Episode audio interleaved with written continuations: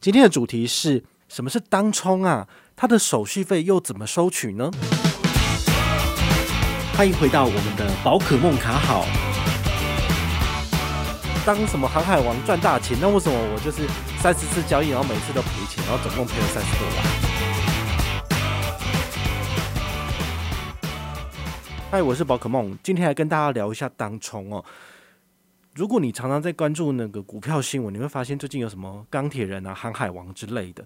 好，那甚至网络上还有人在股票板上面留言说：“哎呀，我怎么大家都是当什么航海王赚大钱，那为什么我就是三十次交易，然后每一次都赔钱，然后总共赔了三十多万？”哈，这个还蛮好笑，就是到底他到底是怎么做的？那网络上就有人讥讽他哈，就说：“哎呦，你随便叫一只猫来给你随便按按，你也不会亏这么多钱。”好，所以有的时候就是他真的是一个。呃，有点类似像游乐场哦，你就是在那边按嘛，好吃饺子，然后老虎机这样按下去，咯噔，然后呢就亏钱，呵呵，很妙。好，所以呢，股市里面有人赚钱，有人亏钱，那你适不适合当当冲客呢？今天来跟你聊一下哦。那第一个，我们先讲什么是当冲。好，当冲很简单哈，它指的是你当日买进的股票呢，同一天卖出，那么你的买卖是在当天完成的部分，就叫做当冲客。好，有的时候人家会想要。做这个所谓的短线交易，比如说你看好它今天就是会涨，或者是你握有内线消息，好，我不知道你有没有啦，好，但是可能很多人都有，所以呢，你今天比如说在股价一百块的时候买，它今天涨停板哈涨了十趴，然后就跑到一百一，那你卖掉是不是就赚了十趴？对，就是这样子。好，但是呢。这个基本上我觉得算是非常投机的哈，因为有的时候你不懂它的基本面，但是你只是在里面做数字上的冲浪，其实也是蛮容易就是被洗出门哈。不然三十万，三十万多好用啊，在疫情当下，你看在家里面省吃俭用三十万可以让你过半年，但是它就是在股市两天就没了，当冲应该是当天哦，一天就没了，夸张。好，那当冲有没有什么优点呢？其实它有一个优点就是你投资人不用负担这个买进的本金。这个本金呢，其实有时候是蛮沉重的。比如说，你要买一张台积电好了，台积电在今天七月八号的开盘价是五百九十五，五百九十五的话，这个是呃它的数字。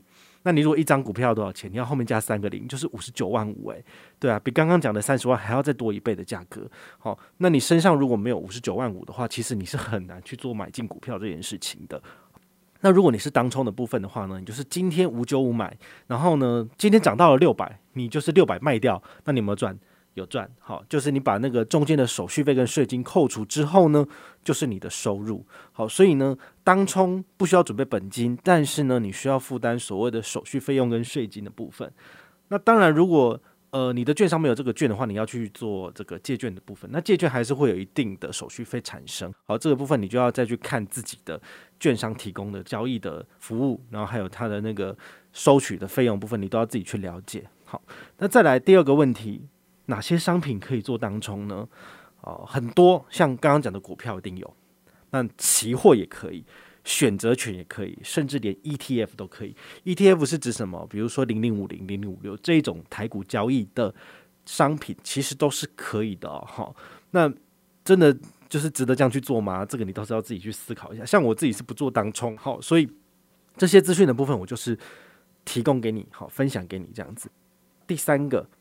到底谁有资格可以做当冲客呢？好，它有几个简单的要件需要符合。如果你是听了这一集马上要开户进行进场交易的，那不好意思，你可能不符合规则。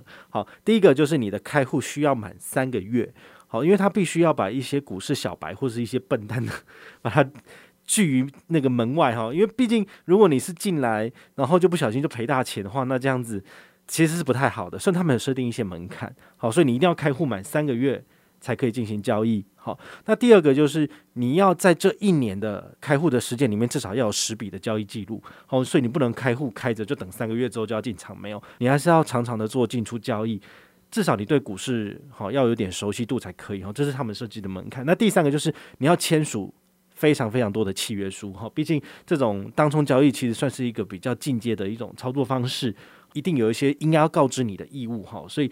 你要进行当冲交易的时候，你都必须要跟券商取得这个同意跟认可，所以你就要签署一些契约书，他会跟你告知这些相关的事项。那你有可能会赔钱，你都确定了，你才可以就是进行当冲的交易啊。如果不行的话，其实你是不能够做交易的。好，这个部分国家的部分还是有做一个比较高的规格，在做所谓的门槛。好，这样子。那再来第四点，它的手续费率要怎么算？然后这个应该也是大家非常想知道的。好，那我们在今天这一集的最后面也会跟大家分享我收集到的四家券商的手续费折扣跟它的开户优惠。你们有兴趣，你们可以听听看。哈，这些都是公开资讯，就是你在网络上面用 Google 就找得到的资讯啊。我是刚好整理给你。好，所以这个没有什么什么推不推荐的部分，就是你就挑一个自己顺眼的好用的，然后手续费率低的来开户就好了，很简单。好，那手续费率怎么计算的部分，我们要知道哈，在台股做交易的部分，它的手续费率有两个，一个叫做手续费，一个叫做证交税。好，手续费的部分呢，基本上是百分之零点一四二五。好，就是你的成交金额的百分之零点一四二五是会被券商还有政府收走的。那这个部分的话呢，因为券商为了要抢客人，他们都会有推出很多不同的折扣数。举例，像凯基跟富邦，他们就是六折的折扣。那像星光证券是二八折。国泰证券也是二八折的样子，那大户最近就更夸张，他就是要抢客嘛，他就杀到最低两折的部分。好，那相关的折扣数的优惠跟权益限制，我会在最后面这个段落跟你分享哈。所以你看零点一四五乘以零点二，好，这是大户的这个折扣。那如果是零点一四五乘以零点六，哈，就是凯基的折扣，凯基或富邦预设都是六折这样子。好，那这个是买进的数字哦，买进的时候不需要支付证交税。但是你在卖出的时候呢，政府就会跟你收钱了。好，所以你只要有做当冲，就一定会被收到证交税的部分。好，但是呢，呃，这个我不知道是什么原因，就是政府他鼓励你做当冲哦，所以他的证交税只收百分之零点一五。好，你就是当天买进跟卖出的部分呢，你要被收取一笔。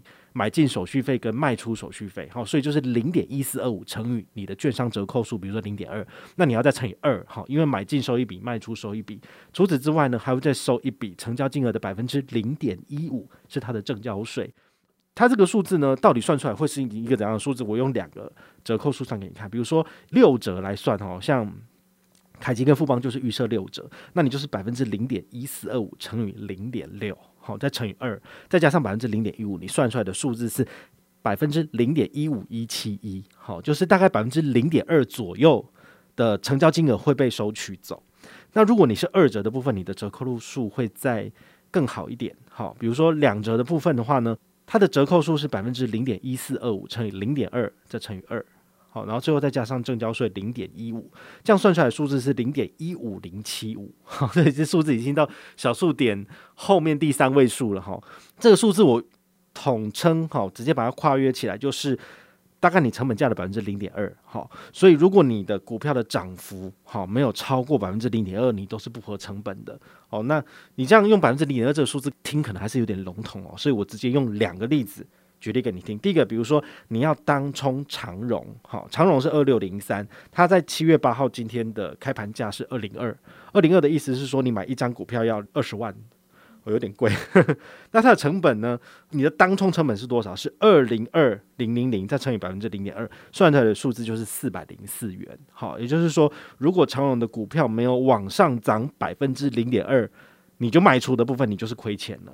好，所以你一定要等它至少涨百分之零点二，你再卖出，你才有办法去 cover 你的成本的部分。好，不要忘记了，你的时薪也要算进去哈。所以你不要就是二零二点五还是二零三的时候你就卖掉，因为这样你还是不划算。好，你尽量要让它当然是涨越高再来卖就好。但是其实这个就有点类似像赌博，就非常刺激啊。好，你自己玩过一次就知道了。但是我是不会去玩的。那第二个例子就是。台积电，好，台积电它股票代号二三三零，那它七月八号的开盘价是五百九十五，好，五百九十五的部分，如果你是要做当冲的话，你的手续费怎么算呢？是五九五零零零乘以百分之零点二，所以算出来数字是一一九零，好，你就知道好贵哦，一一九零诶。然后现在还有一档，我觉得也是蛮有趣的，就是那个富邦媒，好，就是那个 Momo，Momo 它之前在除权息之前是两千块。两千块的意思是什么？你要买一张某某的股票，你要两百万，贵死了。然后他因为除权息，他有再加那个股票股利进去，所以他那个那个数字就下降。好，现在就是一张股票一千五，一千五的意思就是说你要一百五十万台币，你才能够买到一张某某的股票。那一千五刚好是我们这个台积电的三倍嘛，所以如果你要做当冲的话呢，你的成本是三千多块，好贵哦。你要当冲那个某某的这个股票的话，一张就是要至少成本是三千块出去，所以真的是差蛮多的。好，所以折扣数其实也会影响到你的交易的成本，哈，当冲的交易成本。所以我会建议你，如果可以的话，尽量是找一些低折扣的，好，就是那个手续费率跟你收比较低的券商会比较好。好，那最后我们来聊一下，就是说。有哪些券商目前的手续费折扣数是不错的？好，那我们先从折扣数比较低的跟你讲。好，就是六折的折扣。目前市场上的一些大的券商，比如说像凯基或是富邦，他们基本上就是给你的是六折。好，那六折的部分是什么意思呢？就是如果你交易一百万，哈，我们以交易一百万来算，哈，交易一百万你要付多少钱出去？那就是一百万乘以百分之零点一四二五。然后再乘以零点六，好，这个数字就是你买进一百万，你要付多少手续费？就是八五五，好，所以你如果是在凯基或是富邦有户头的人，那么你的开户就是预设六折，好，那你每一百万的交易只要支付八百五十五元的手续费，好，那第二个跟大家介绍的是星光证券，星光证券如果常常听我的节目，你也听到快烂掉，就是万年不变，一贯二八折，二八折的话呢，用一百万来做交易。你的手续费率是多少呢？一百万乘以百分之零点一四二五，好，这个再乘以零点二八，算出来数字是三九九，好，所以跟刚刚的八五五比起来，是不是砍一半了？你知道吗？这个中间差了五百块，就是券商的命脉，因为他们可以因为差了这，就是差了这五百块钱，他就会觉得说，哎，我。如果我的折扣数也降这么低，那我就不用养活我下面的这些营业员了。好，所以他们不可能给到这么低的折扣。一般的券商通常给到五折就已经算是很 OK 的了，那六折还算是比较差的。好，所以如果你自己也要做券商开户，你都可以先事先询问一下你的证券营业员，好，或者是打电话去那个券商里面去问说，诶，你目前的折扣是数是多少？他目前因为法规的关系不能写在网页上面，但是你去询问他都很乐意跟你讲。那你多问几家之后，你可以货比三家不吃亏，自己再找适合自己的券商来使用这样子。那永丰的部分很有趣哦，永丰的部分我先分享一下我自己的经验。我自己当初是在网络上面开大户头，我没有指定任何的证券营业员。那那个时候他给我的折扣数哈，我查了一下资料，就是一百万以内是三八折。好，比星光证券差了一点，但是呢，比富邦跟凯基好一点。那一百万以上的折扣是多少？当月交易一百万以上只剩六五折。好，所以这个是我目前的折扣数，就是你没有参加任何的活动，什么事都没讲，直接去网络上开户可以拿到折扣是这样子。那现在因为永丰他们自己下半年有一个活动叫做两折，哦，它的两折就是跟我的模式很像，每个月一百万以内的交易是两折的折扣。那六五折是一百万以上的交易的时候就恢复到六五折，好，所以这个部分它是有针对低频交易者哈，或者是量不太大的交易者，它有给予比较好的折扣。那一百万的交易手续费在两折，它会收取多少钱？算给你看，一百万乘以百分之零点一四二五乘以零点二，算出来是两百八十五。两百八十五跟新光证券的二八折三九九差了一百块左右，好，所以这个就是券商折让出来给你的。那如果你是六五折的部分，其实是比刚刚的。凯基跟富邦还要再不好，好，因为一百万乘以百分之零点一四二五乘以零点六五，算出来是九二六点二五，好，就接近一千块钱了，好，所以当然六五折折扣数是非常非常难看的，好，所以这部分当然就是各家券商他们可以自己去玩花样，然后来做一些不同的搭配，你就可以自己去选择适合自己的券商。那如果你一个月只是定期定额，而只是小额买进，那反而永丰是一个比较适合的选择。但如果你的交易量很大，其实这些所有的券商你都可以去谈，好，就是你的折扣数都可以越谈越低，那部分就是要看你自己对券商的贡献度如何了，好，所以他们的游戏规则是这样子。那目前这些券商有没有什么开户优惠呢？我就整理了一下，好，那我们先从六折的开始讲，这个凯基证券的开户六折的折扣呢，它还有一个新户优惠，这个新户优惠就是你开户的三个月内只要有交易一笔，它就送你全家两百。好，所以现在有一个基本的 basic，就是你只要有开户有交易就可以赚两百。所以你可不可以开很多的证券户头来赚这两百？可以，但是你就看你自己有没有这个需要了。好，那第二个富邦证券它预设也是六折，那它的开户优惠就是你开户之后成交，它就送你两百元的小七商品券，你看也是两百块。然后它还有一个活动就是大家全部好做交易数集合起来，然后再来抽一个小七一千块。那就看你自己有没有需要。哦，他甚至还有一个推荐人的活动，就是只要推荐亲友来开户，那么你就可以拿到一百块小鸡商品 卡。我之前是有去年有办过一些活动啊，但那时候我其实对折扣数不是很了解，所以没有特别去讲到这个折扣数。不过现在因为比较理解这个券商的折扣数对我们消费者的成本有明确的影响之后，我就不太推富邦证券了。好，所以这部分你们可以自己去呃网络上找寻开户的资料进行开户就好了。啊，那第三个星光证券，星光证券预设是二八折，那它给你的优惠是什么？开户送你最高一千五百元的抵用金。哦，这个数字就是其他券商的七点五倍了，蛮多的。那它是分为证券折抵金五百跟所谓的期货折抵金一千。证券折抵金五百跟期货折抵金一千，它的差异就是说，如果你是做股票买卖的话，可以折抵五百元左右。好，那我们用二八折下去算，就是一除以百分之零点一四二五，再乘以零点二八，算出来的数字是二五零六。二五零六的意思就是说，如果你在盘中做零股交易，二五零六元以内都是只收一块钱手续费。那你有五百块，就是代表你可以交易五百次。好，那你五百次的话，你有多少钱？里面都是最低的手续费，算出来就是一百二十五万三千元以内的交易，全部都是就是最低。好，就是二八折，然后只收一块钱。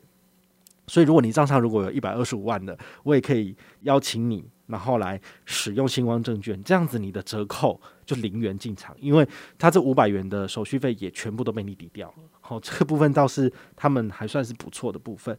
那如果你有就是开户之后有真的有成交的话呢，他会再送你小七一百元的购物金，好，这部分也是差不多差不多哈，就是都有给你，但是这样算上好像给六百，好像也蛮多的，好，所以其实新光证券算是蛮佛心的。